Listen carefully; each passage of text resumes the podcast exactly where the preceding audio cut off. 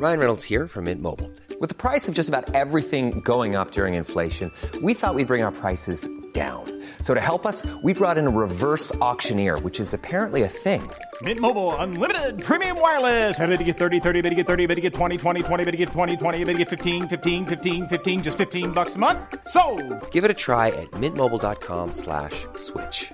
$45 upfront for three months plus taxes and fees. Promo for new customers for limited time. Unlimited more than 40 gigabytes per month. Slows. Full terms at mintmobile.com. Even on a budget, quality is non-negotiable. That's why Quince is the place to score high-end essentials at 50 to 80% less than similar brands. Get your hands on buttery soft cashmere sweaters from just 60 bucks, Italian leather jackets, and so much more. And the best part about Quince, they exclusively partner with factories committed to safe, ethical, and responsible manufacturing. Elevate your style without the elevated price tag with Quince. Go to quince.com slash upgrade for free shipping and 365-day returns. On your mobile, on your wavelength, Talk Radio and Talk TV.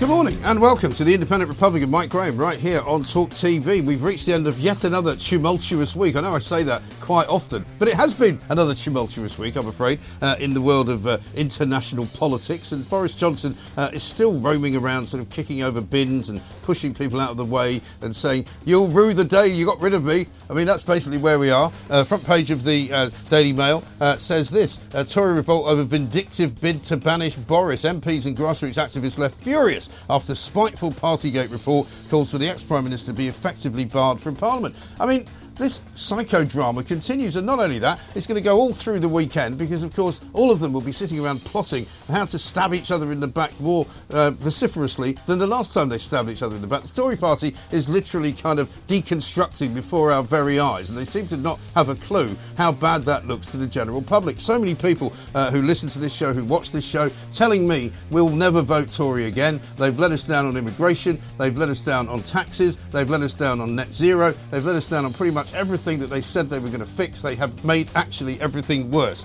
And I've got some breaking news for you this morning as well, which is an extraordinary story uh, when you think of what the police have been up to lately. Um, all sorts of uh, things going on in the Metropolitan Police. But how about this? Michael Lockwood, the former Director General of the Independent Office for Police Conduct, that's the big watchdog organisation, has been charged with six counts of indecent assault and three offences of rape against a girl under the age of 16. I mean, what is wrong with these people? Uh, the Crown Prosecution Service has released that. So, Michael Lockwood, who was basically the police watchdog for the uh, Gen- uh, Director General of the Independent Office for Police Conduct, has been charged with six counts of indecent assault and three offences of rape against a girl under the age of 16. I mean, it beggars belief. Obviously, um, that's a breaking story. We'll bring you news of that and update you on it as of when we can. Uh, we're going to be talking about the Home Office and how it is no longer so unfit for purpose that it's ridiculous. Richard Tice is here. Uh, he's going to talk us through that. We're going to go and visit Harry and Meghan over in Montecito because uh, do you remember when they said the other week uh, they're not going to do any more podcasts because they haven't got anything left to say? Uh, well, it turns out that was a couple of weeks early uh, because Spotify just said they're not renewing uh, their subscription. Uh, they're not renewing anything to do with the podcast for Harry and Meghan, I'm afraid, because it hasn't quite done what they thought it would do. Uh, and it doesn't sound like they've made much money from it either. In fact, I probably made more money from my podcast than they've made from theirs. But there we are. That's good. I'm good at it. 0344 499 1000 is the number. We'll be talking about a great many things, of course. Also, the impending parole release of Colin Pitchfork, uh, the double murderer and rapist who raped two 15 year old girls. Uh, he came out just about 18 months ago and had to go back into prison. He was released on parole, had to go back into prison because basically uh, he'd been found hanging around talking to young girls and hanging around schools. Now they're thinking of letting him out again. I mean, what is going on in this day and age? 0344 499 1000 is the number. This is the Independent Republican Mike Graham. Let's get it on.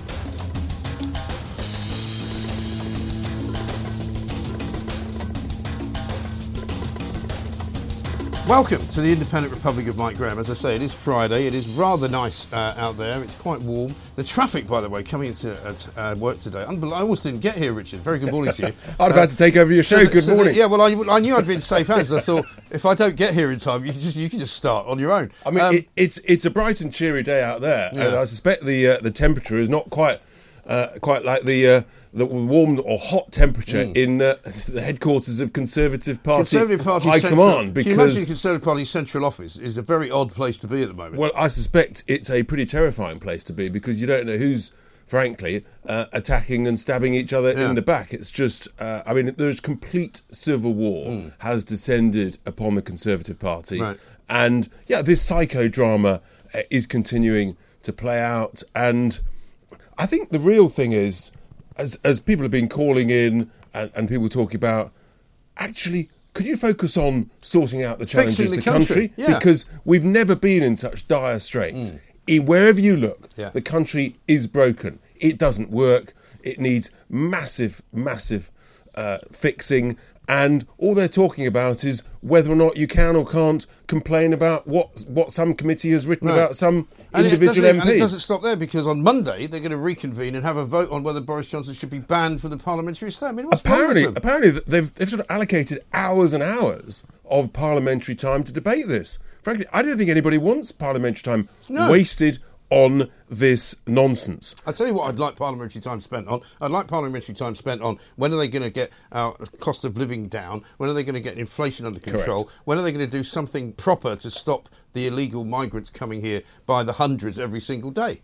A- absolutely right, and uh, that just seems to be uh, sort of second or third fiddle compared to this uh, this drama of uh, the real re- reality here is that the establishment and the Remainers they are in the ascendancy, and they are trying to basically uh, dis and remove anybody. Uh, who gets in their way, who is involved in Brexit. And it's pretty brutal. You heard just on Jeremy Kyle's show, Lord Heseltine, Yeah. gloating Right. over this. He loves it. He He- thinks. He, absolutely loves it. thinks because he thinks that the demise of Boris Johnson is the demise of Brexit, doesn't he? But what we're actually facing, if we're not very, very careful in Parliament, is the demise of free speech Mm. because this Parliamentary Standards Committee, forget its its report and everything, it's actually saying to all of the MPs, don't you dare, uh, and I'll read it out to you because it's quite shocking. They're actually saying that they will take action against any MPs engaging in formal or informal attack or undermining of its work. I mean, is this a, fr- a free country with free speech or not? Yeah. If MPs disagree with the conclusions of any report Right. Mm. by any committee, they should absolutely have the right to say so, Yeah. for heaven's sake. And it's certainly not a legal organisation, this Committee of Privileges. It's been set up by the MPs to police the MPs. And I get the point that you're supposed to then um, go along with whatever decision they may make. But it's not binding, it's not a legal decision. Uh, and quite frankly, the idea that they, they say that, that Boris Johnson should have a 90 day ban because he was rude about them is nonsensical, isn't it? Uh, and and the hypocrisy. Leaving aside, you know, Boris's multiple failings and multiple mistakes, Yeah. we all know that. We all accept that. Whatever side of this debate you're on, the hypocrisy of having a chair of that committee who basically said that Boris was guilty before they even started this investigation. Yeah. But as bad or worse, one of the seven members of this committee turned out to be actually engaging in a proper birthday party Yeah. with lots of booze mm. Uh, within the parliamentary estate during one of the lockdowns. You, you couldn't make this stuff And as far as I know, he still hasn't denied that that was the case, has he? because he can't, Right. Hmm. because it's clearly true. If it wasn't true, he would have denied it. His name is Bernard Jenkins. Yes. and so I, I just think that it, this this whole thing, uh, this is a, a it's a it's a party, the Conservative Party, that is just it, it's in the stage of, of some form of collapse, Right. meltdown. It's just just sort of disappearing uh, before our eyes, mm. and it's actually very very serious. Whatever whichever way you vote, it's very serious because what it does is lead to a complete erosion of trust in democracy, Yeah. in what people say.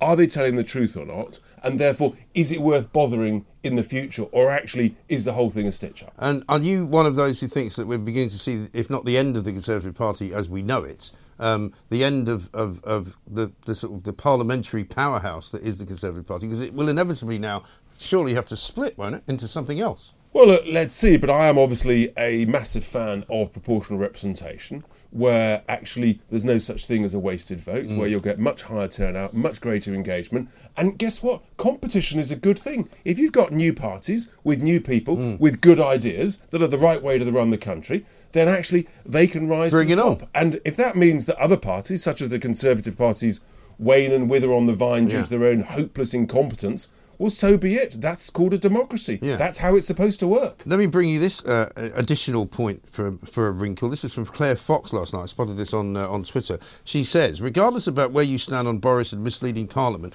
there is something gnawing at me. Why is there no outrage at a whole range of COVID-related misleading statements at the time? Remember when we all discovered that vaccines helped individuals but didn't prevent transmission? Yet, despite knowing facts on transmission, politicians on all sides supported sacking care home staff who refused to have vaccines, and jab or job enthusiasts misled the public by claiming it would protect others. So many examples made up of facts. Ray rule of six, safe numbers at funerals. All the rest of it. And uh, lots of examples where non COVID harms associated with lockdown, the impact on children were denied, those raising issues were maligned, misleadingly branded as anti science or worse. You know, there was an awful lot of misinformation. And, She's right. And actually, she's used that critical word Yeah. that Boris has been found guilty of, of misleading Parliament. Yeah. The truth is, many dozens of ministers and members of Parliament throughout the whole COVID lockdown crisis misled Parliament, misled the British public by talking utter garbage, tripe, and nonsense Right. about the benefits of lockdown, about the benefits of masks, and uh, about the fact that the vaccines would stop and tried and and tried. Let's not forget to shut down anybody who would differ from that, and let's not forget Sir Keir Starmer's role in all of this, who continually didn't want lockdowns to be lifted, who right. continually wanted schools to be kept closed because the unions told him to say that, and who continually pressed the Prime Minister and the government to have even harder lockdowns and punish people even more. Correct. And so I think it is really important to put this in context. The reality is that everybody was misled by the nonsense that was spouted by the government and the opposition throughout much of the COVID crisis. But having taken all of that, frankly, the whole thing was a horror show. And we actually do need to focus on the future and to try and say, do you know what? With the right people running this country, governing this country, we can uh, dig ourselves out of this mess and have some hope and have some vision and some optimism going forward. It's going to take a lot of hard work and it is going to take change.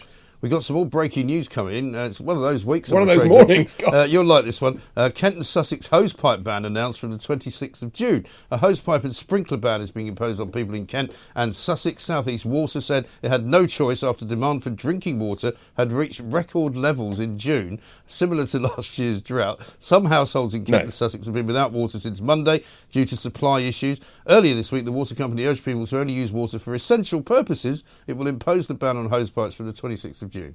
Because we've all been naughty children and we're all drinking a little bit more water because we've been told to. Because Mm. Drink the- more water. Drink more water. Yeah. It's, good for us. You can't make it up. How can that lead to a shortage of water for a water company I know. on an island, for well, heaven's the sake? Best thing about water companies, and you've been, been done some great work on these water companies, which are run by a whole cabal of, of foreign companies and all the rest That's of it, right. And Chinese And- and investors, and, absolutely, and all that. And I had a, I had a guy actually got in touch with me on Monday from Tunbridge Wells. He said, "I've got no water.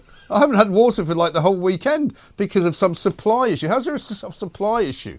It's, it's uh, you know, on the one hand, you want to laugh, but you actually, much more seriously, you want to cry in despair. Yeah. at how we can It's be in this situation where one of the most fundamental basic utilities that we need, Right. want, and require, um, we're being told to restrict the supply of. I tell you, this is all to do with the garbage of net zero. Yeah. It's all down to Yeah, this stuff. absolutely. The amount of time that is wasted, money that is blown and, Mm. and thrown away on this nonsense. Just focus on delivering some key issues like enough water, please. That would be nice, wouldn't it? Because of course, when they haven't got enough water, they tell you not to use it. When they've got too much water, they pump sewage into the sea Yeah. and into the river. I mean, is there anything they can actually do regarding There's water? There's about two weeks of the year when they've got the ba- sort of the Yeah, right balance yeah. between it. This is just It really is.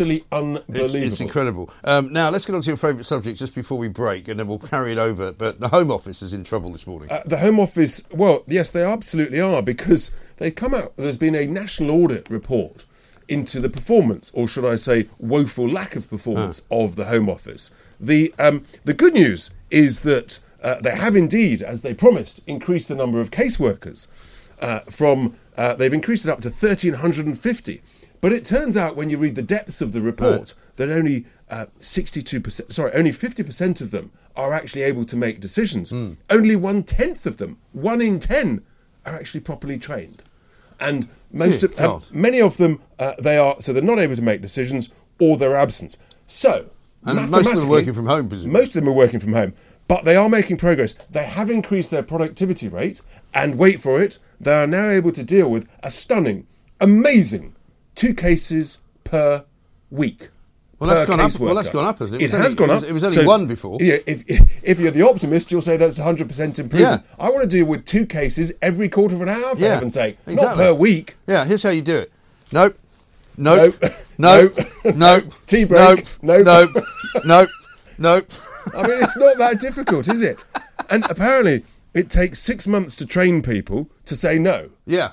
Well, But we've just listen, learnt it in yeah. about in about five I mean, seconds. you know, we could literally go down the home office after the show and get the backlog sorted by six o'clock. Well, and so it's the. You know. I mean, the, I despair, but we sort of want to try and, and retain some optimism, but it's really hard. Uh, they've now also accepted in this report that they are not going to meet their target of getting rid of u- the hotel's use, which they were hoping to do by the end of 2023.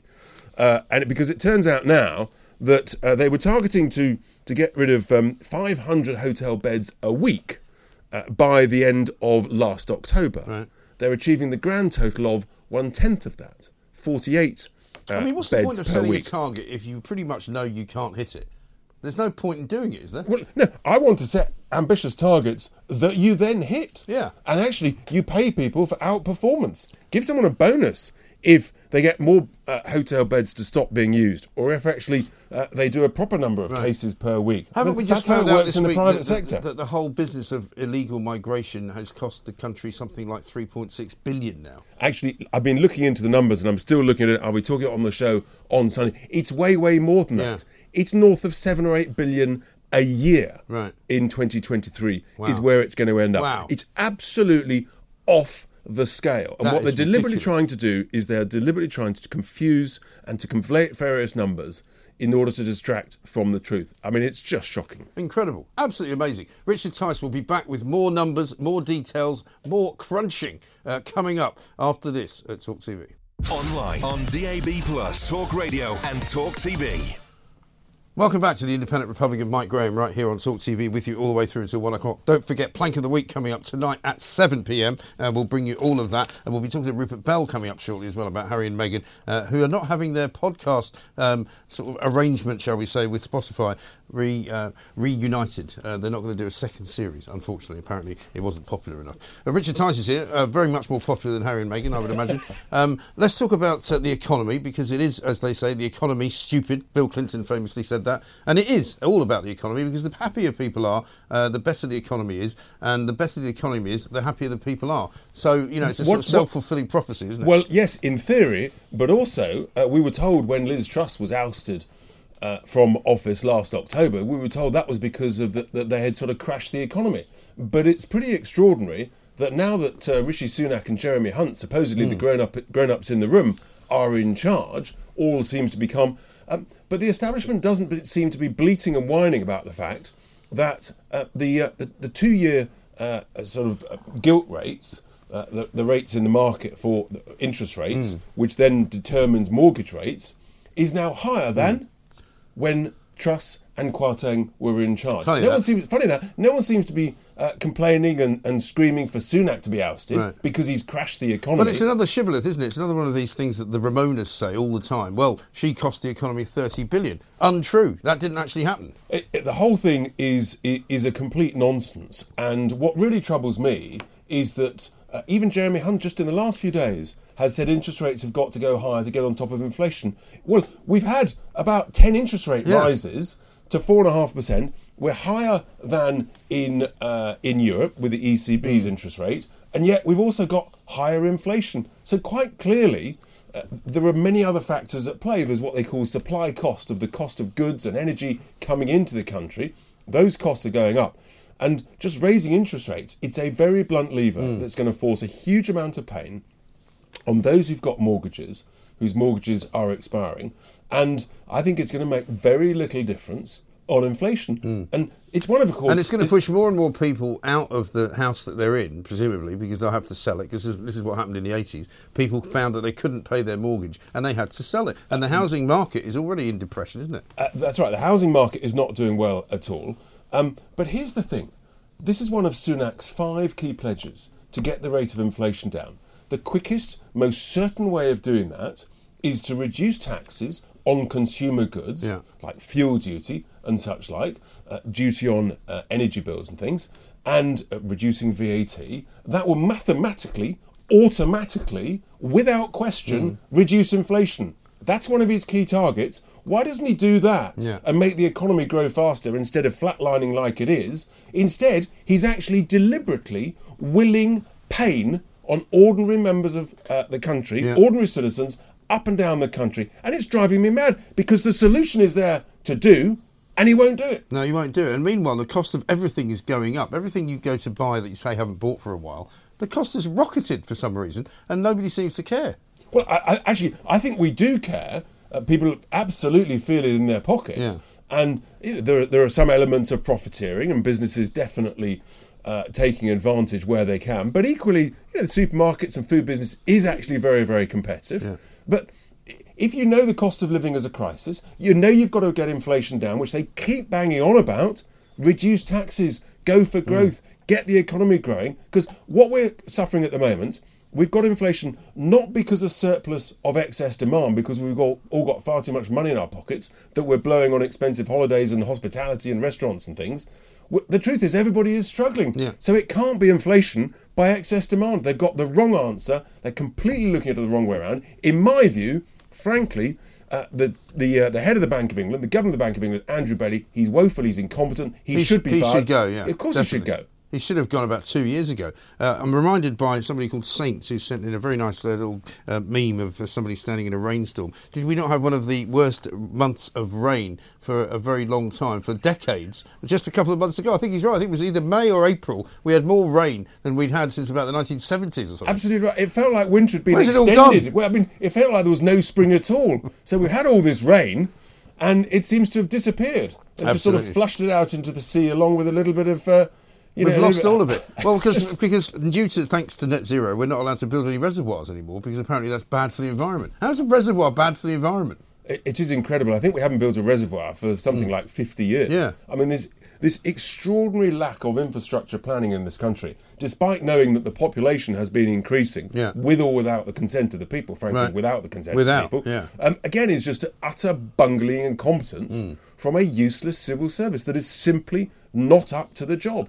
Not fit for purpose. George from Dartford says, uh, Mike, uh, Michael Heseltine is a staunch Remainer. He says Nigel Farage said Brexit had failed. He didn't add that he said it was because of the blob inaction and obstruction. Heseltine also said it could never work. He still saw he never became Tory leader, unlike Boris. What a plank. Why not? With the right people and determination to- succeed, it can be done. We mustn't give up. And I think that's a point well made um, at the end of our conversation. You know, it is all about some people who want to see Brexit reversed. It's all about people who want to somehow rejoin the EU in one way, shape, or form. And, and this is just a distraction, I think. Well, let me be absolutely clear. Uh, those who want Brexit reversed, they will fail. Because those of us who advocated Brexit, who know it's the right opportunity for the country, we will fight, we will battle, and we will make sure that ultimately the, the huge opportunity that still remains of Brexit was the right decision, Yeah. that it will prevail, and we will see the benefits. It's just going to take longer because of the incompetence of the establishment, uh, the, the, the sort of deliberate obstruction of the establishment, and the woeful incompetence of this Conservative government. It feels like a sort of analogy is coming on. Uh, I think it's like me trying to get to work. Sadiq Khan's constantly trying to stop me getting here uh, in order to, and to not tell the truth about what he's doing and what people like him are doing. But I'm never going to be stopped. Absolutely. Nevertheless, regardless, you got here. By I hook or by crook, I you did. got here. Uh, and on Sunday, what can we look forward on to? On Sunday, we are going to be. Uh, we're absolutely going to be looking at lawless Britain. I mean, what is going on? The tragedy this Mm. week, just uh, so horrific in every single sense of the word. But it permeates Yeah. throughout Britain. Mm. You know, the antisocial behaviour, this sort of acceptance. Well, it's what people Mm. do these days. I don't think it is. I think we've got a completely lawless nation. We mustn't give up. We can turn it round. Yeah. It's been turned round in other countries. So I'm going to be focusing on that. Obviously, uh, focusing on, on net zero. I keep banging Mm. on about that, the economy. I might try and have a three hour Boris free zone. Good Let's idea. see if we can do it. Good idea. I don't think you'll be able to. Um, Richard Tice back on Sunday, 10 a.m. Uh, I'll be back uh, very shortly after this with Rupert Bell. Nationwide, by your side, Talk Radio and Talk TV.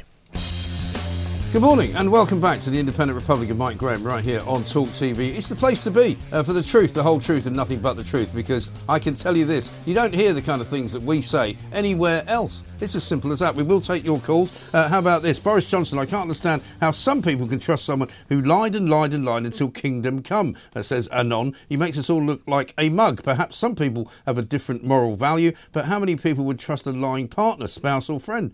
Yeah, well, that's one point of view, Mr. Anon. But at the end of the day, um, as many people have said, politicians are an interesting breed of people. They're not always uh, as trustworthy as perhaps you would want a partner to be, or perhaps as you want a business partner to be. Um, but that doesn't necessarily rule out the fact that they can be the stewards of the economy. You can give them the power to do what it is that you want them to do. But I think in the end, you have to trust them to do it. And I think what we've seen in the last few days has been a complete excoriation of Boris Johnson. Um, people out there who don't like him trying to basically kill him off in the same way they're trying to do to Donald Trump. They're basically trying to say this man should never ever hold high office again. This man should never ever be able to walk back into our democracy because he's finished, because he's so tainted uh, by what he has done. And I just think that's not fair because I think there is only one court of public opinion that judges people in the way uh, of whether they should be in power or not, and that is the electorate. When you have an election, the people choose the person they want to vote for. It's that simple. Just a quick one, uh, says James. I can't remember how long Tony Blair was suspended for after lying to Parliament pre the Iraq invasion, asking for a friend. yeah, I can help you out with that one, there, James. He wasn't, which is a bit bizarre, isn't it? And also, what about Claire Fox's point about all the misleading statements that were made during the COVID debacle by many many ministers and by some members of the opposition. An awful lot of the things that were said were misleading because they weren't true. An awful lot of the things that many politicians say are not true. Are they all suspended all the time? No, they're not. Let's talk to Rupert Bell because I've got some bad news for those of you who are big fans of Harry and Meghan. I'm afraid uh, the Spotify podcast has been dropped after just one series. Rupert will tell us why. Rupert, very good morning to you. Uh, good morning, Mike. I knew this would be meat and drink to you. Listen, I'm, I'm, I, you know, I don't wish to in any way, um, you know, gloat over um, the failure of a podcast uh, to make a breakthrough into society because I do have a podcast of my own which does rather well. Um, but it looks like uh, Netflix have seen the light, as we said they would. Well, Spotify have seen the light, um, and uh, because obviously they signed this multi-million pound deal. Well, I think with... Netflix will be next. Well, uh, there is a possibility. Can't uh, clearly there are issues going on there because Netflix have got financial problems, and obviously this was a high-profile deal for them after their six-part series. Where are they going to go next? But in terms of Spotify, this is after this uh, the podcast series, which could have been good.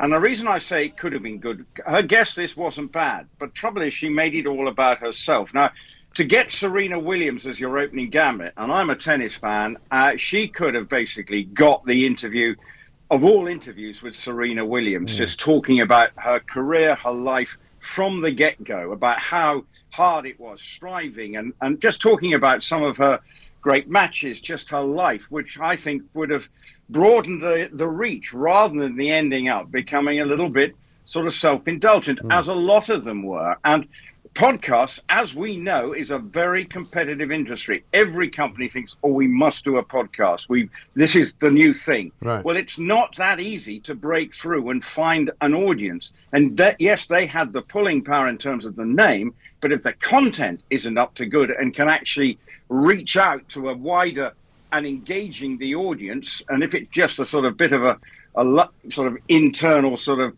pat on the back, then the, the public aren't going to buy it. And that was my perception of it. I'm sure there was people, and I know there were people who I'm sure enjoyed it, but it's got to have a wider reach. And the problem for them also, Mike, is what are they going to do next? Mm. Uh, how do they make another interesting series in their minds that actually will engage the public after what has been a difficult few months for them in terms of people getting slightly bored with their shtick. Well, I can help you with uh, what's going to come next because the Wall Street Journal have quoted an Archewell's spokeswoman as saying that Meghan was, in their words, continuing to develop more content for the archetypes audience on another platform. Well, yes, but you've got to develop something that is going Maybe Talk to... Sport could put one out for her. well, maybe they could, but but you've got to put something out that actually we want, and we know how hard it is to um, make a podcast that is interesting. Yes, you can say it's something Meghan Markle's doing. Look, Sarah Ferguson's just done one, and I listened to that, and you go, well, it might have been interesting, but again, it didn't. It, may, it seemed to be just a bit insular, Right. and it's very hard to come up with something that is engaging and you know you know it is difficult and that's what they've got you can't just say i'm harry, harry and meghan yes i can put anything out and people will buy into it that doesn't work for them anymore and particularly from a commercial background the, the spotify netflix they will want to see a return on the investment. And spotify got themselves into a bit of a pickle by doing all these high profile celebrity hmm. deals and then they found themselves a bit short of cash because the audience and the advertising revenue didn't match the their level of expectation of their, their chief executive. Well, exactly right, because according to a piece I'm reading here, the contract was estimated to be worth about $25 million. Now, I don't know whether that's true. Seems like an awfully large amount of money to pay somebody for a first series of a podcast you don't know is going to work. So I wonder whether those figures have been a bit massaged, to be honest. But certainly the suggestion is that they haven't made any money. Uh, I don't think they would have done. And yeah, I think those figures may not be too far off the point because he did go. They did go for some big deals, thinking that they could. Uh, and, and the chief executive admitted uh, he got a bit carried away with some of the deals that he made. Yeah. So at the well, end that's of the basically day, $2 million per podcast. You know, I mean, call me old fashioned, but that does seem a bit of an expensive price to pay. Yeah, and it, it wouldn't. And of course, she said that she was working all night, sort of being creative. Well, basically, if you're just interviewing someone, the research is you do some research on your subject. And my idea is, and what should be important, if she was the host, yes, she is the name to draw them in. But what she should have been seeing is right. How do I get the best out of my guest? Hmm. It's not about me. It's about the guest. Isn't that the art of being a good interviewer in a sense? Well, I mean, you this is exactly. What, this is exactly what I'm doing now, Rupert. I'm getting the best out of you, and I'm letting you speak. You know, instead of interrupting you all the time, which is what she would do. Because I mean, she's the archetype, if you'll pardon the pun, of the person who says, "Anyway, that's enough about me. What do you think of me?" Uh, there is an element of that, uh, and there was an element of that in in the podcast. Look, there would have been people who want to hear. Now, where does she go from here? Maybe she's going to be going back to doing the influencer stuff that she was doing before she met Harry, uh, and was very successful. And That's not, you know, she got lots of hits and views, so she's a commercial proposition as far as that is concerned. So there will be scope, and I'm sure her new agency are looking to leverage her in any which way they can. But this clearly is a setback for them. The Netflix one is interesting. What will they do with the Invictus series? When will that come out? Because that actually is something that I think is interesting, but it is a is it mass market stuff? Well, yes, well- we all I was going to ask. Do you remember a couple of weeks ago, or slightly less perhaps, the Sun put on their front page that, that basically Harry and Meghan were going to stop all of their sort of Netflix deals, their Spotify deals. They weren't going to write any more books, and the word was that basically they'd they'd run out of things to say. They didn't think they had anything else they could say. But I wonder how much of that was a kind of uh, getting out ahead of this decision because it was supposedly a joint decision that was taken uh, between Spotify and uh, Harry and Meghan. But in fact, I wonder whether they wanted to get out in front and say, "Oh, we're not going to do it anymore," before they got fired. I I think there's an element where what else have they got to say? Hmm. Uh, or certainly Harry, because we haven't. You know, clearly, the Netflix documentary was their story. She said, "You want to hear the story from us."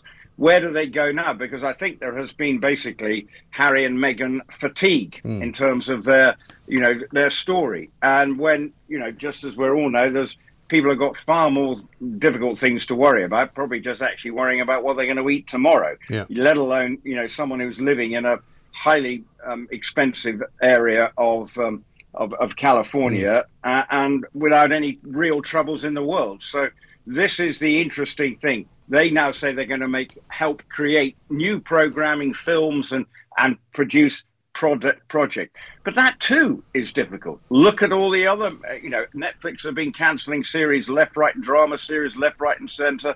It's not easy to come up with con- content that actually um, is is interesting. It's all right just because you're Harry and Meghan doesn't mean you're suddenly No. going to make a good But program, also, it's, as it's- this podcast it's, proves. it's one of those things, Rupert, as well. I speak to more and more people who are sort of, you know, shall we say, reassessing their household expenses, and one of the first things that they're losing is a subscription to something like Netflix or a subscription to some podcast on Spotify, because those things can be can be you know done away with, and you don't really your life doesn't really change.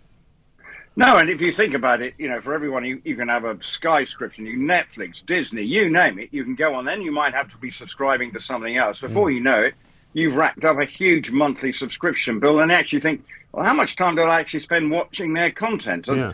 I, you know, I, I and I think actually, I, I'm saying that that's a personal feeling. Right. You know, I. Um, when do I, you know, I obviously I watch a bit of sport, so yes, I get all that and uh, watch a few other things. But actually, having the time, and you think, in the end of the day, do I need to spend that money? Hmm. But of course, a lot of people see that as their entertainment. It's probably cheaper than going out, and that's the way they want to live. But for Harry and Meghan, they have to find a way to engage and make themselves feel relevant. And at the hmm. moment, they're not. Well, the good news for everybody out there who's missing a podcast is that the Independent Republic of Mike Graham daily podcast is out. Um, and not only that, every single day, uh, you get a bonus half hour with Peter Hitchens on a Monday, a bonus half hour with Rod Liddle on a Thursday. And guess how much it costs? Nothing. It's free. Well, Mike, you're such a generous individual. But We're, we're sure... still in negotiations about how much I'm getting paid for it. Oh, I knew there was a catch somewhere, but I knowing you, you know, uh, you know that there will always be a little negotiation going on. But I'm I'm so pleased that your pro- podcast is doing well. But it is Thank you. proving Over that nine million, uh, nine million downloads now. Well, Mike, Mike, how, how can you cope? Listen, Uh, I can offer my services to Harry and Meghan and show them how to do it if you like. Well, I, I think what they need to do is actually not make it about themselves and actually want to say, right, let's find Yeah. out about the people we're talking about. And actually, that might be more engaging Mm. because, you know, if they're interested in other people other than themselves, then that just might be a way of them thinking, right, this is we can draw people back to supporting Mm. us because it's not about us anymore. Exactly. Any thoughts about the Ashes? It gets underway at Edgbaston today. Um, well, I'm, I'm, I'm going to not. If you don't mind, I may just be distracted by the Ashes today rather than another two and a quarter hours of your program. That's fine. Um, I- you can I'm just leave the Ashes on without the sound. It's fine. Uh, well, you know, I will be looking forward to the Ashes series. I've also been keeping an eye on the US Open, and I've got Royal Ascot next week. So um, at the moment, and and I sometime I've got to go and mow my lawn. So life's a bit hectic, but I haven't got time to listen My to a Meghan bleeds. and Harry podcast. My heart bleeds for you. Well, at least you're not as bad as Prince Andrew. Doesn't go out of the house in case he gets locked out. I mean, I presume your domestic situation isn't quite as bad as that. Um, well, uh, no, it's not. It's I happened before, all right. hasn't it? All right. Good to see you. Have a great weekend, Rupert. Thank you very much indeed. Rupert Bell. The Ashes gets underway today, uh, of course, uh, up at Edgbaston, uh, England versus Australia. The 73rd edition of the competition uh, will run for most of the summer. Uh, Talk Sport, of course, will have it for you uh, everywhere you look and everywhere you go. Uh, this is, uh, however, Talk TV. Coming up, uh, we'll take some of your calls. We're going to talk some more about Harry and Meghan. And, of course, We've got Alex Phillips on the migrant crisis coming up after 11. Fast talk, straight talk. Mike Graham fighting the good fight with all his might, providing a welcome dose of common sense for the common people. Solid talk. Hot talk. The Independent Republic of Mike Graham. On your mobile, on your wavelength, Talk Radio and Talk TV. Good morning and welcome back to the Independent Republican. Mike Graham right here on Talk TV. All sorts of things going on this morning. It's Friday. Uh, the weekend has begun. The Ashes are getting underway. Uh, we've got the US Open going on. Uh, people are getting prepared and ready for Wimbledon. Um, it really is quite an extraordinary, extraordinary summer uh, that we're going to have. Uh, and you know what else is going to happen? There's going to be loads and loads of people coming over uh, on small boats, which actually aren't so small, from Calais, from northern France, because they can. They'll be arriving here in their hundreds. We've seen something like 1,200 come in the last three days alone. There's talk now that it could be as many as 87,000 more people coming on small boats over the course of the year, because despite what Rishi Sunak said, uh, that we were down this year on 20% or so, the truth of the matter is actually that's not the case because I've got some statistics which are supplied to me by the one and only Jamie Jenkins, our favourite statistician, of course, and he basically said to me uh, that it now looks as though uh, the claims that Rishi Sunak made were in fact incorrect. What his tweet doesn't say, says Jamie, is that the first 13 days of June in 2023 so far, the numbers have actually doubled from the same period in 2022. So forget about what Rishi Sunak told you the other week. The true figure in June looks like it's going to be double what it was in 2022. And since his speech in Dover, another 1,452 people have arrived. That doesn't count today. So it'll probably be about 3,000 by the end of the weekend. Absolutely extraordinary stuff. Now, Alex Phillips is a former Brexit Party MEP. She's also now uh, with Reform. Uh, but before we talk to Alex about migration and a bunch of other issues as well, have a look at this because tonight she's on Plank of the Week. Have a look at what they're doing now. Hi, I'm Daniel, founder of Pretty Litter. Cats and cat owners deserve better than any old fashioned litter. That's why I teamed up with scientists and veterinarians to create Pretty Litter. Its innovative crystal formula has superior odor control and weighs up to 80% less than clay litter. Pretty Litter even monitors health by changing colors to help detect early signs of potential illness. It's the world's smartest kitty litter.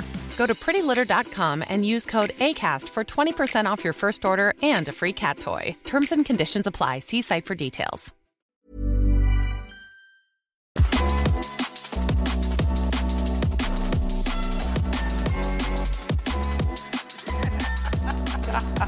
They're calling this drum and bass slow cycling. Oh I mean, that doesn't tell you what's wrong with Britain. You know, this and they're all the white. You know, they, they're not a very diverse group of people. are This is they? the thing about it. You know, I remember those heady years in the middle of Brexit when you had all the loons outside Yeah. College Green pulling my hair and spitting on me. They're It's mentally absolutely- ill, these people.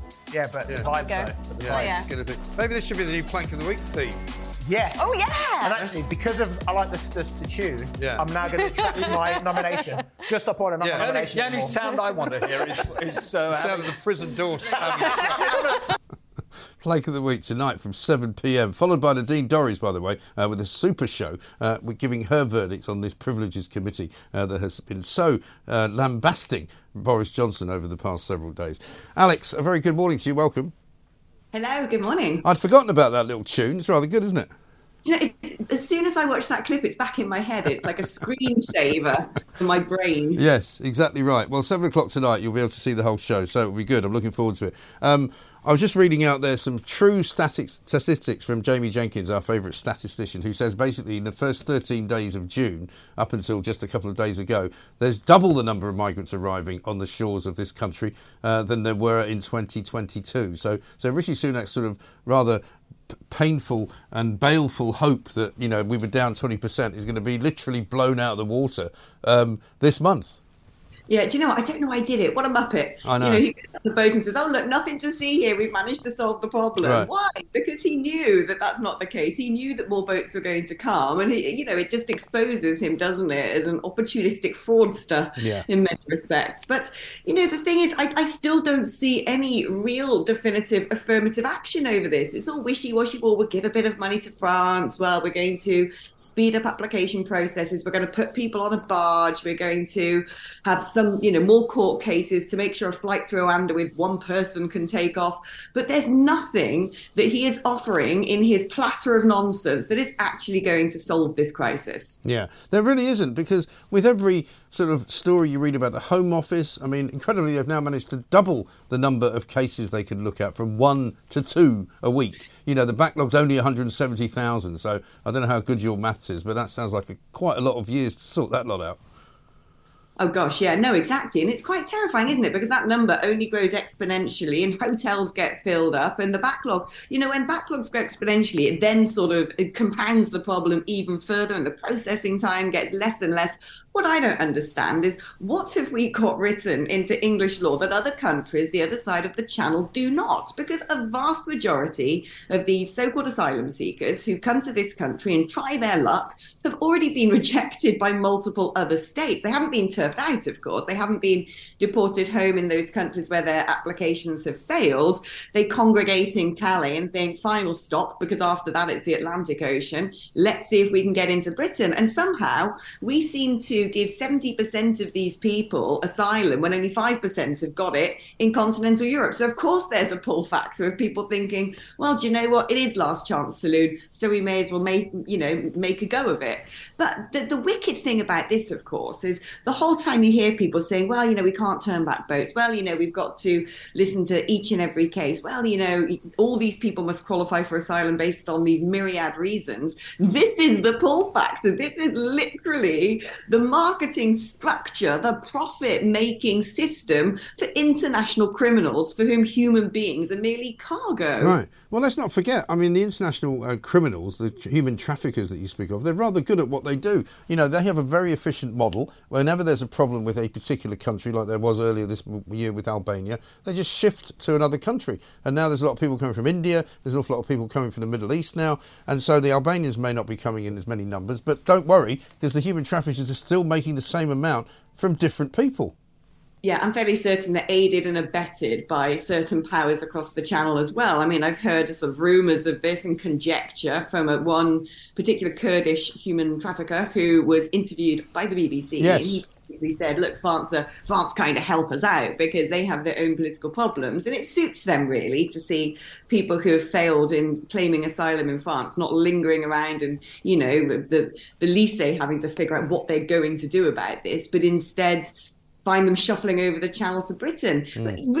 I've, I've maintained all along that what we need to do, and I hate it when people say, well, that's inhumane, oh, poor things, you know, what's going to happen to them, is essentially turn back the boats. I can't see how it's inhumane because they've made it, you know, one half of the channel, making it the other half of the channel in either direction is surely going to carry the same amount of risk. And actually, if you're turning a boat back and escorting it to shore, then if it suddenly capsizes, there's people on hand to make sure those people are Mm. rescued.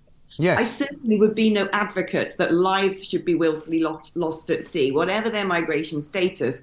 We're not an inhumane country. But also, what we're not is some sort of portal hmm. for everybody on planet Earth who doesn't like living in their country to think, fine, I can move to Britain. And frankly, if France isn't tackling this problem, if these people are coming from France, then it is a France originating problem.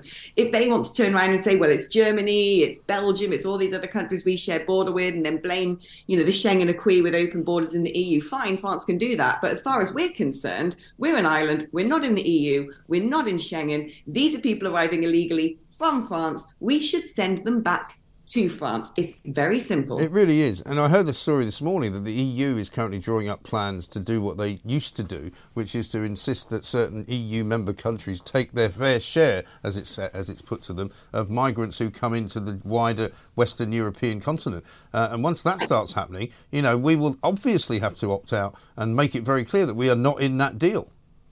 Yeah, and what the thing is, though, what the EU always very craftily do is create a sort of push and pull factor themselves, their own form of political blackmail, Mm. which is saying, well, if you want to return people who arrive illegally in the UK and have transited through the EU, then fine, we can get you involved in some sort of scheme where you can just send them back. The only caveat is we then decide who actually does come and live in your country because we're going to all the people we don't know what to do with, we're going to share them out based upon some sort of spurious calculation of GDP per capita or something, which means Britain would probably end up taking even more in.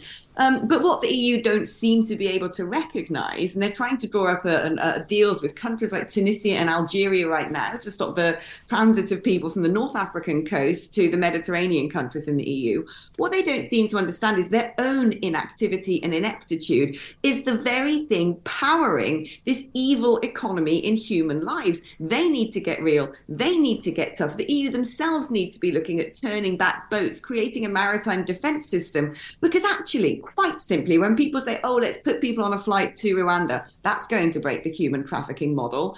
Um, no, actually, what will break the human trafficking model is when a boat can't get from A to B. It's very, very simple. And if they suddenly created a sort of mar- maritime force field, if you will, around the continent and said, and it's very difficult policing every ocean, every sea in the world, but if they started intercepting boats and sending them back to Tunisia, to Algeria, very quickly the people traffickers would realize the optics of this would go internationally. Of course, there'd be hoo ha and outrage about it. Very quickly, people would realize the boat ain't, ain't going to get where I need it to go. And I think it would end things very quickly. And people people say, oh, well, that's inhumane. I think it's more inhumane to allow this to just continue. Absolutely right, particularly when you see what happened in Greece this week, uh, where there could be a couple of hundred people drown uh, off the coast of, uh, of one of the Greek islands. And also, just so you know that the uh, people who are here in hotels uh, up and down the country uh, being looked after, I've got a picture here that's been posted on Twitter from Yorkshire Rose, Chatsworth Hotel Skegness, picture of some fans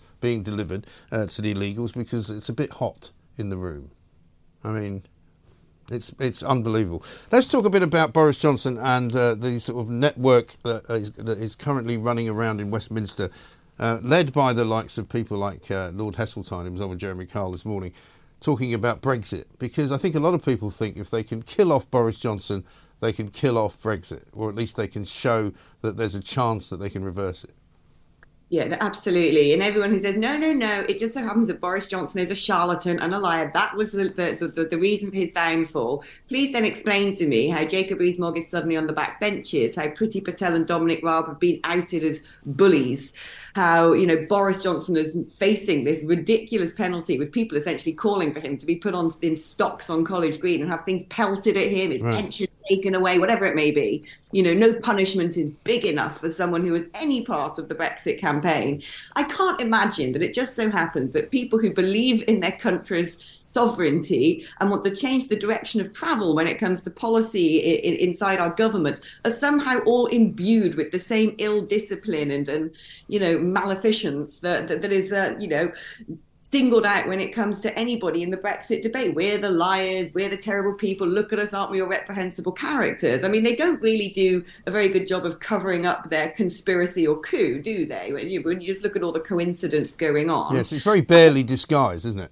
Exactly. In the way that they all jump up because the Irish oh, has got nothing to do with Brexit, and then they're like, "Yay, Brexit's dead! Hoo hoo ha ha!" And, you know, it's it. But but what I hate what I hate, and I've been watching all the coverage on this and all the people lining up, you know, all the ne'er do wells who tried to overturn democracy in this country, suddenly saying that they're the bastions of representing the people and upholding standards in parliament. So I'm like, yeah, right. For the four years that you basically, you know, destroyed our democracy and the uh, and overturned the tried to overturn the will of the people, um, it it just it, I, I just can't believe that we're in this situation what this is going to happen is it's going to make people in britain think that there is no chance whatsoever of them ever being truly represented that government does what it wants doesn't matter if there's a plebiscite. Doesn't matter if you voted for a party based upon a charismatic leader. Doesn't matter that you voted for a party based upon a particular manifesto because three prime ministers and five chancellors later, that's gone. Um, and I just think it's utterly horrific. What has happened to politics in this country when it's all parlor games, it's all coups, it's all faction fighting, and nothing is about actually running the country in the best interests mm. of the country? No, it is absolutely unbelievably bad and dreadful. And so don't see it getting any better until there's another election. Alex, good to talk to you. Thank you very much indeed. Alex Phillips, former MEP, uh, now with the Reform Party, and appearing tonight uh, with me on Plank of the Week from 7 p.m. Uh, this is Talk TV. We'll take some calls. Uh, we're going to talk uh, later on in the in the hour to Ruth Warrender, uh, who's got an amazing podcast out, a true crime podcast. We spoke to her last week. We'll talk to her again this week. There's a couple of big crime stories to get our teeth into as well. This is Talk TV. Welcome back to the Independent Republic of Mike Graham right here on Talk TV. If you love Talk Radio, why not join the debate on your smart speaker uh, to link your Alexa and Talk Radio accounts? Just say, Alexa, ask News Broadcasting to log me in, and we'll send a link to your Alexa app. You only need to do it once, and you'll be able to continue listening to all your favourite presenters, including me. It's a bit self serving, isn't it? I didn't write this, by the way. Uh, Julia Hartley Brewer, Ian Collins do it now. Uh, and that's, of course, a talk radio linking up with your smart speaker and Alexa. Um, how about this from Paul in Fife? Mike, if our security services learned of a terrorist plot to send an atom bomb across the channel from France by putting it on a rubber dinghy, do you think this rubber dinghy would ever reach these shores? Would we simply wait for it to arrive? Or would every means possible be used to detect it and deal with it? Well, it's a good question. I don't think it would arrive, would it? I think they would actually decide perhaps that might be a bit too dangerous. But this is the trouble, isn't it? At the moment, the will simply isn't there. Let's talk, talk, to Ruth Warrender, columnist at The Sun, host of the Murder in Granite City podcast. We, we spoke to Ruth this time last week and we got uh, an introduction to a fascinating podcast that she's got out there at the moment uh, involving the story of Dr. Brenda Page. Uh, episode three is out now. Uh, it's called Jekyll and Hyde, and let's find out what it's all about. Ruth, a very good uh, morning to you. Welcome back. Hi there, good morning. Thank you so much for having me back. Not at all. Well, we well, we enjoyed the story so much last week. We thought, what can we do uh, to get into the next bit of it? So this is the story of a, a woman, Dr. Brenda Page, who appeared to live a double life. Who was the victim of a horrific murder, um, and a story which, which, as you came from that Granite City, uh, you found fascinating. Absolutely. So, episode three is out today, as you said. Um, and first of all, I just want to say how blown away we are um, with the response. Um, only two episodes went up on Friday. And, you know, within days, we were number two on the Apple True Crime podcast Super. uh, charts. So it was amazing. You're doing better than Harry and Meghan then. well, yeah. and then we were number 23rd most liked in the whole of the UK as well. So Brilliant. literally blown away. So everyone keep listening and keep rating and sharing uh, because it really is a fascinating case. Yes. Uh, so is. yes. So tell us about episode three. So episode three. Um, so really, I delve into obviously with the help of Brenda's family and friends, work colleagues, and those closest to the police investigation. I really delve into um, one of the, the theories that was surrounding her death over this Hmm. 40 years where nobody had been held accountable. And this is her complicated love life. Um, I think I said last week that days after her murder, police did reveal uh, that she had a second job as an escort. And that really shocked everyone. It kind of tainted the police investigation, I would say, well, at least tainted people's views on Brenda.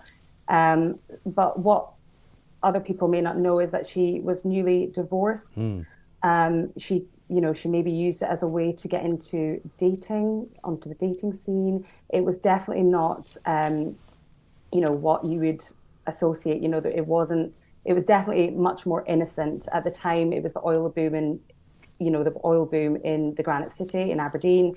Uh, there was lots of businessmen that just wanted, you know, a company to go out for dinner. It really wasn't any of that kind of hanky panky kind of, you know, what we associate with it today. Um, but anyway, her ex-husband um, did have, you know, he was uh, creating a lot of uh, difficulty for her.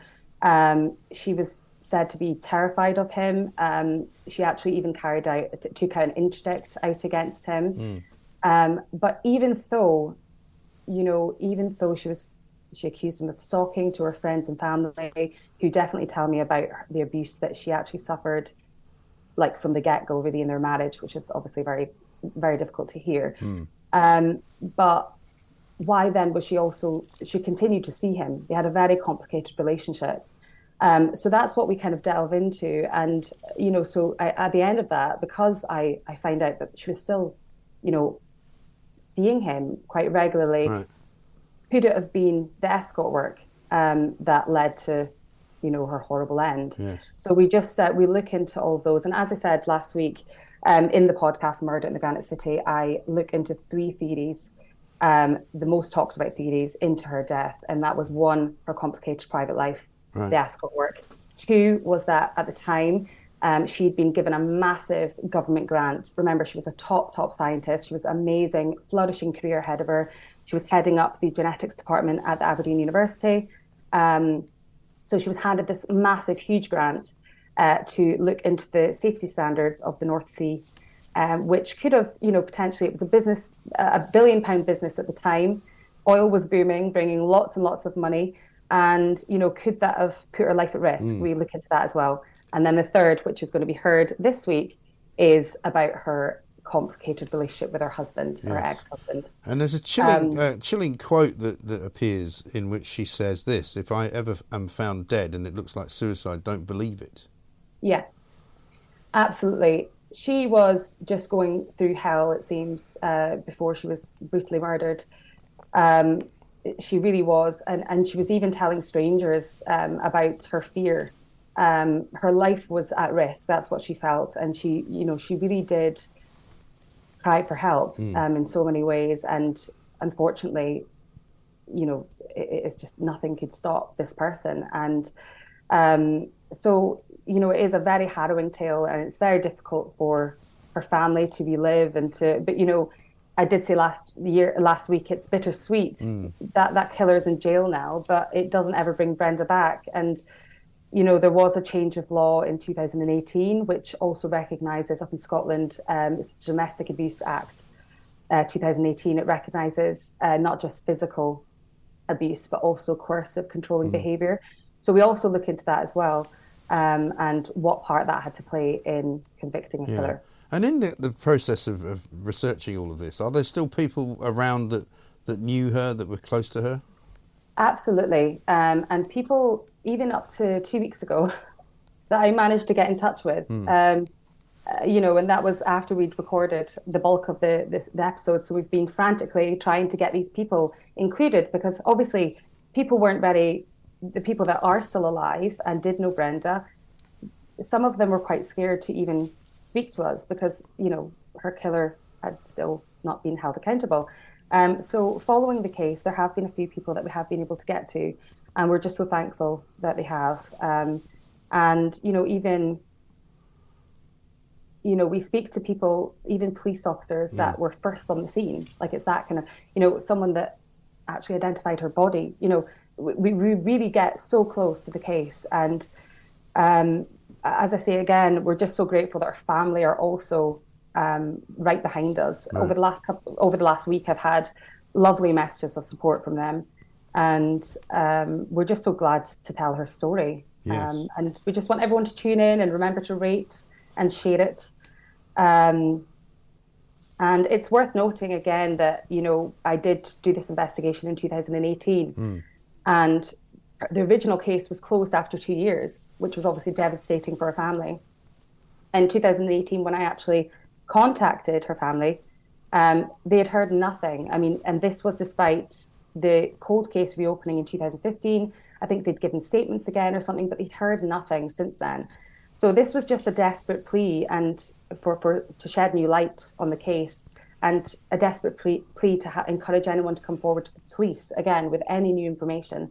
And it was on the, the morning that the third episode was about to drop that police actually went to make their first arrest in 42 years.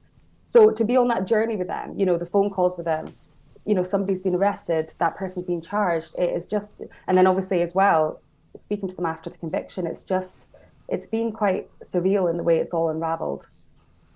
Yes, I mean it's it's true crime is, is, is really a thing now. A lot of a lot of people fascinated by it. A lot of people watch documentaries on it. Will listen to podcasts on it as well. And we've got a couple of cases just this week of, of some horrific true crime. Colin Pitchfork yesterday, uh, a double killer of two 15-year-old girls who were brutally raped as well. Um, unbelievably, is apparently going to be recommended for parole, having been recommended for parole once before, having been released into the community, and then having to be recalled because of his behaviour, because it was not uh, thought to be uh, um, encouraging, because he basically went back to doing what he did before. He started sort of walking around. Talking to young women, hanging around outside of schools. I find it amazing that the parole board would even think about recommending that he come out again. Yeah, of course, you know, people get locked up, put in jail, and of course, the main aim is to get them rehabilitated at the end of the day into public life. But do people really change? I, I did read up about that. It was it just broke last night, didn't it? And Yeah. you know, um, at the end of the day, if he's going back in, I think it was he was out for two months, Yep. and you know, there were reports of him, uh, you know, approaching young women just outside his bail hostel, I think it was. You know, that is just, it's just so desperate and so awful. It's just going back to his ways straight away. And it just shows that it's probably ingrained in his character. But I did read that the pro board, they did find the um, recalled custody flawed and not supported by evidence. But for, you know, there must have been complaints against him. Yeah. And I know there was a big public outcry as well at the time. Um, so I just, I don't know. Does a leopard change his spots? I, Yes. I, I, you know, I think, I think we, the, we would all Yeah. say, wouldn't we, that there are certain crimes and certain criminals who the, the, the parole laws should not really apply to. Absolutely. And I think uh, since then, actually, since the 2021 um, release, which was very short lived, obviously, um, the government did announce that there were going to be proposed changes to the parole system. And that did include ministers having the right to, um, you know, block the release of certain uh, prisoners for certain crimes. Yeah, I Uh, think which, so. I just find it unbelievable. And again, it's just her family. I think it was I read somewhere that um, a friend of her, one of the girls' mothers, um, had spoken out, just saying, "I'm not quoting, but you know, it's just devastating. Mm. It's just bringing it all back again." Uh, to know that he's going to be out there. Uh, you know, he he's in his sixties. He might live for another thirty years, for all we know. And you know, it's just that it's just that worry that he's going to strike again. Yeah, it really is a worry. And the other um, story, real life crime, I suppose, related today is about Levi Bellfield, the serial killer, uh, who has won a battle to get married in prison. This is another one that a lot of people Yes, think yeah. you know should not be really going on. I mean, maybe you'd like to throw a little reception at a nearby hotel. Uh, for it as well, but I mean, it is. It does seem that sometimes the justice system is strange, doesn't it?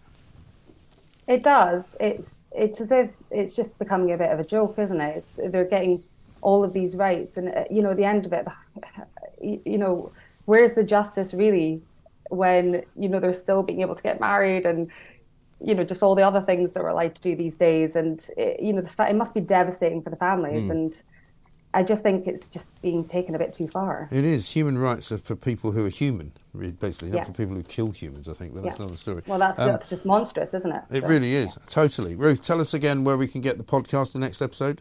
So there's seven episodes of the podcast. One will be released every Friday. Um, episode three is out today. Please tune in. Spotify, Apple, or wherever you get your podcast apps. Great stuff, Ruth. Thank you very much indeed. Ruth Warrender, there, columnist at the Sun and host of the Murder in Granite City podcast, which is a great listen. Uh, if you haven't done it yet, uh, you can go and find it all the normal podcast outlets, and it's a wireless production. Of course, as well. Uh, this is Talk TV. We've got much more to do. We're going to take more of your calls uh, coming up in the final hour of the show. TV Kev is going to be here. Kevin O'Sullivan. He's going to run the line over some big stories that we've had this week. Also, uh, we'll talk to him about his shows coming up this weekend. He's got some big ones of those. And also, Hugh Andre is going to join us as well because uh, he's got some things to say ahead of Veterans Week because it's time, I think, we started helping veterans in this country uh, and stopped helping illegal migrants. This is Talk TV. On your mobile, on your wavelength, Talk Radio and Talk TV. Good afternoon and welcome back to the Independent Republican Mike Graham right here on Talk TV. This is, of course, the place to be uh, for the truth, the whole truth, and nothing but the truth. Plank of the Week is coming up tonight at 7 pm. Uh, we'll play a little clip from that uh, coming up very, very shortly. Uh, in this hour, we're going to take more of your calls. We're going to find out what's going on uh, in the world of the veteran uh, because Veterans Week is coming up. Armed Forces Week is coming up very shortly as well. And we'll speak to Army veteran and CEO of Force Select, um, Hugh Andre, who's going to be telling us some of the events that are going on and some of the things that uh, the government could be doing uh, for veterans, some of the things that they might want to do for veterans, and some of the things that are going on uh, being sponsored from the private sector, of course, as well. Also, David Bannerman joins us, chairman of the Conservative Democratic Organisation and a supporter of Boris Johnson. He'll have plenty to say, I'm sure, about the ordure that has been poured all over the former Prime Minister. As I said to Jeremy Kyle this morning, apart from anything else, he is a former Prime Minister. And all of these people are having a massive go at him and saying, oh, he's a liar, he's a liar, you know, as if it's some kind of playground politics nonsense, uh, is ludicrous. The idea that they're going to all reconvene on Monday and vote on whether Boris should be banned from the parliamentary estate. I mean, what a load of old rubbish, and what a waste of everybody's time, and what a waste of taxpayers' money, quite frankly. I really think they should be doing things that are a bit more important to the good of the country uh, than trying to skewer Boris Johnson and stop him from ever appearing and darkening their doors again. Let's talk to Kevin O'Sullivan, uh, Talk TV presenter, of course. He's got some big shows this weekend, one tonight, two over the weekend, Saturday and Sunday. Kev, very good afternoon to you. Hello, Mike. I mean, I don't know whether you're like me, but I, I find this whole business of, you know, the victimisation of Boris Johnson not only rather unpleasant to watch, but I just think it's totally unnecessary um, and, and really over the top. And clearly, the people who hate Boris Johnson, like Lord Heseltine, who appeared on Jeremy Kyle's show, you know, like Chris Bryant, you know, like uh, Jonathan, um, uh, sorry, um, what's his name, Gork, who used to be the Attorney General. All these people that are doing the rounds, going on and on about how what a dreadful man he is and how he should never be allowed to serve public office again. You know, get over yourselves.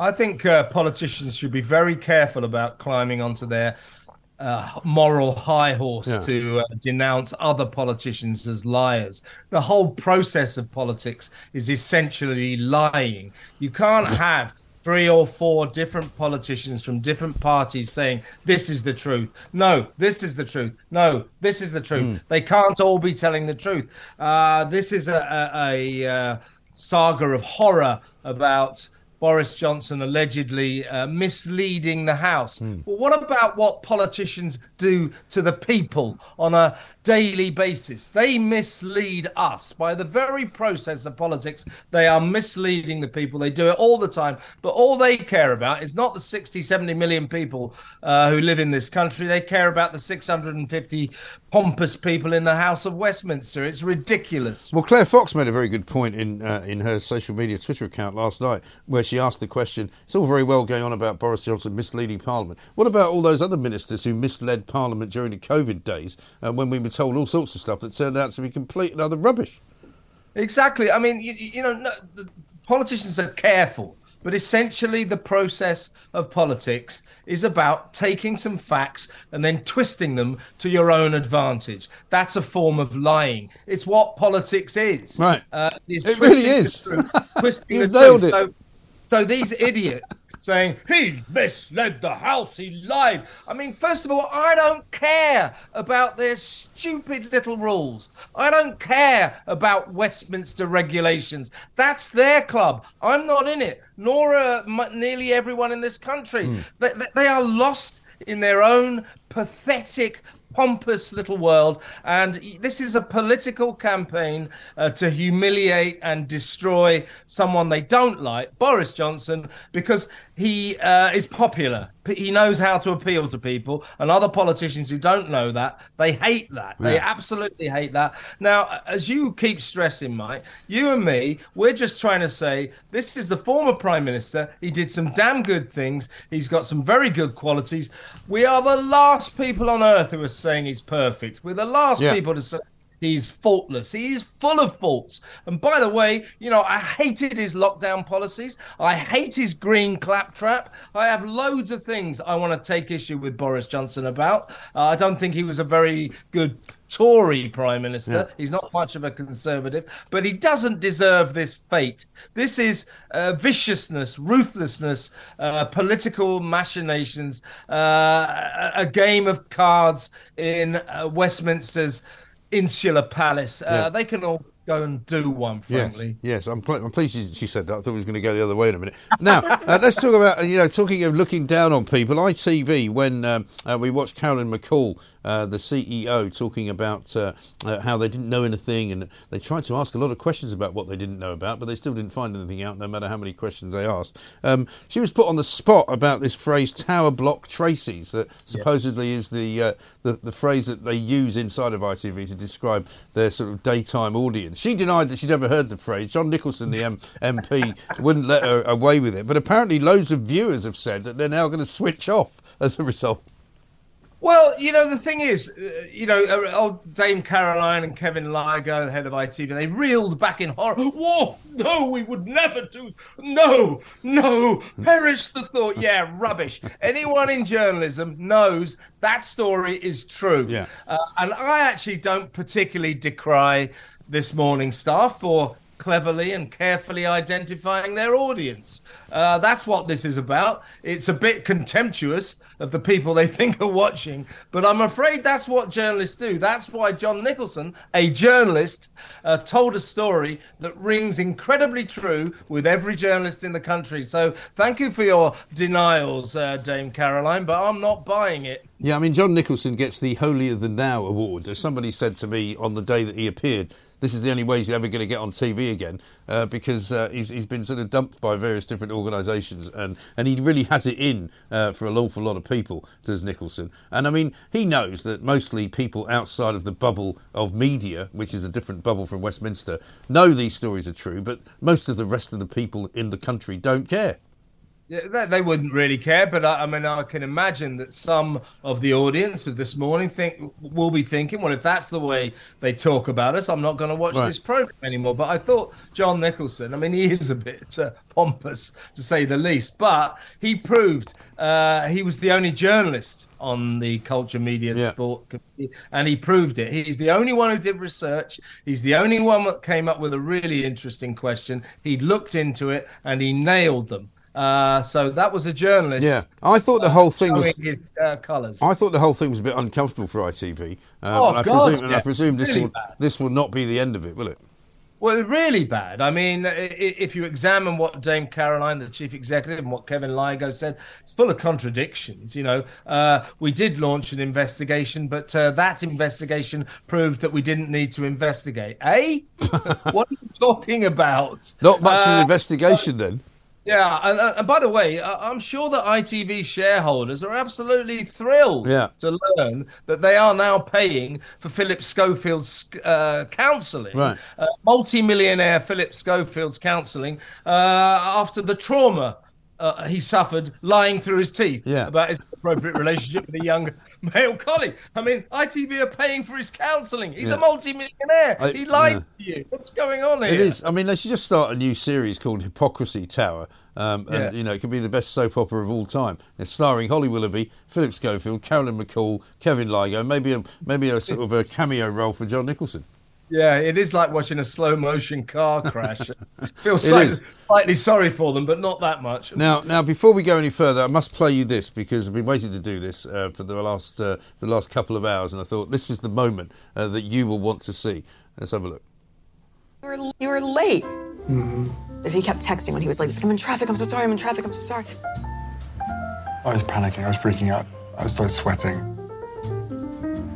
Again, I didn't know him. So I was like, oh, is, is this what he does? Got it. Like, this I'm not doing. I'm not going to sit. what was that supposed to mean? like, like one of the guys who's so much of an ego that you're not going to, that you don't, that any girl would sit around and wait for a half hour for you. And I was just not interested in that. And then when I walked in, a He was hot, so sweaty, sweet. red ball of mash. She, she like, oh, that's not. Oh, no, that's not what you. I was like, You I'm are. so you genuinely sorry. were like so embarrassed and late. Isn't that sweet? Uh, Yeah. Luckily, luckily she remembered just. Luckily, luckily she remembered just at the last minute before he got there and she was about to leave that. Well, he is actually an heir to the throne of Great Britain, and maybe I can make a bucket load of money off him. Yes, uh, but uh, it looks as if she won't be making as much money as she'd hoped. No. She's been dumped by Spotify. Her uh, podcast series, uh, strangely called Archetypes. I'm not sure she ever quite understood what archetypes mean. No. About empowering women or something dreary like that. And uh, uh, basically, it's not has isn't making any money.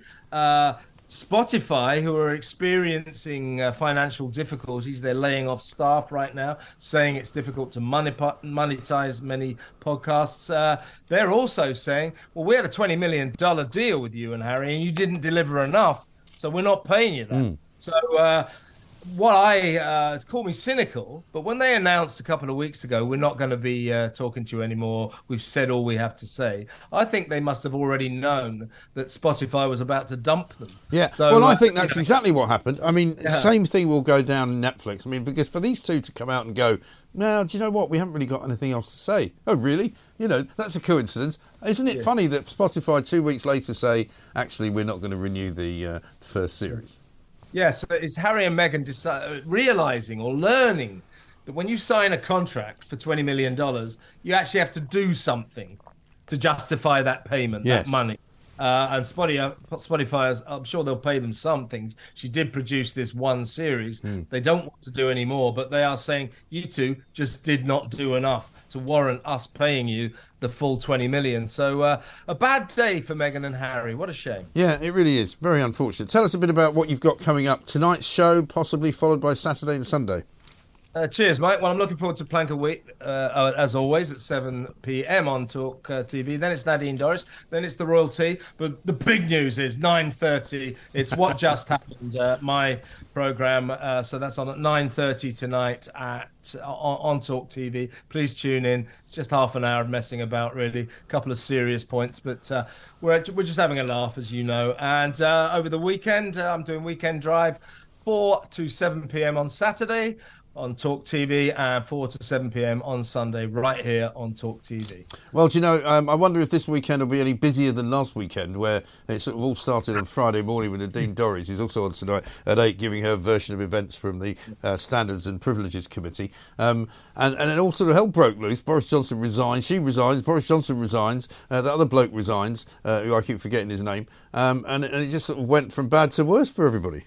Well, yeah, it's Nigel Adams, wasn't it? And Yeah. then uh, on, on the Sunday, I mean, you, you'll know this bit of in-house talk, really, though. But there's nothing more thrilling when you've got a nice three-hour show, all set out, all the guests in line, ready to deliver your immaculate program. Five minutes before we went on air on Sunday, it's revealed that Nicola Sturgeon is sitting in the Yes. cell. Being interrogated over missing funds, uh, so we had to rejig the show pretty speedily. Yeah, well, I mean, it can't be busier than that, surely. But you'll cope, I'm sure, if it, if Never it does know, happen. mate. You never know. You, you can never tempt fate. Kevin, thanks very much indeed. Kevin O'Sullivan, Talk TV presenter tonight, nine thirty. Uh, following on uh, from Plank of the Week, and Nadine, of course, as well, uh, and then the Royal Tea. Kevin's on with what just happened, and then Saturday at four, Sunday at four. You won't want to miss it. There's an awful lot going on here at Talk TV. This is the place to be. Across the UK, online and on DAB, the independent republic of Mike Graham on Talk Radio. If you enjoyed that, be sure to catch the whole show 10 to 1 Monday to Friday on Talk Radio via DAB, online, or via the Talk Radio app. If you have an opinion on the stories we cover, we'd love to hear from you. Call us 0344 499 1000 or tweet at Talk Radio during the show to have your say. The Independent Republic of Mike Graham on Talk Radio.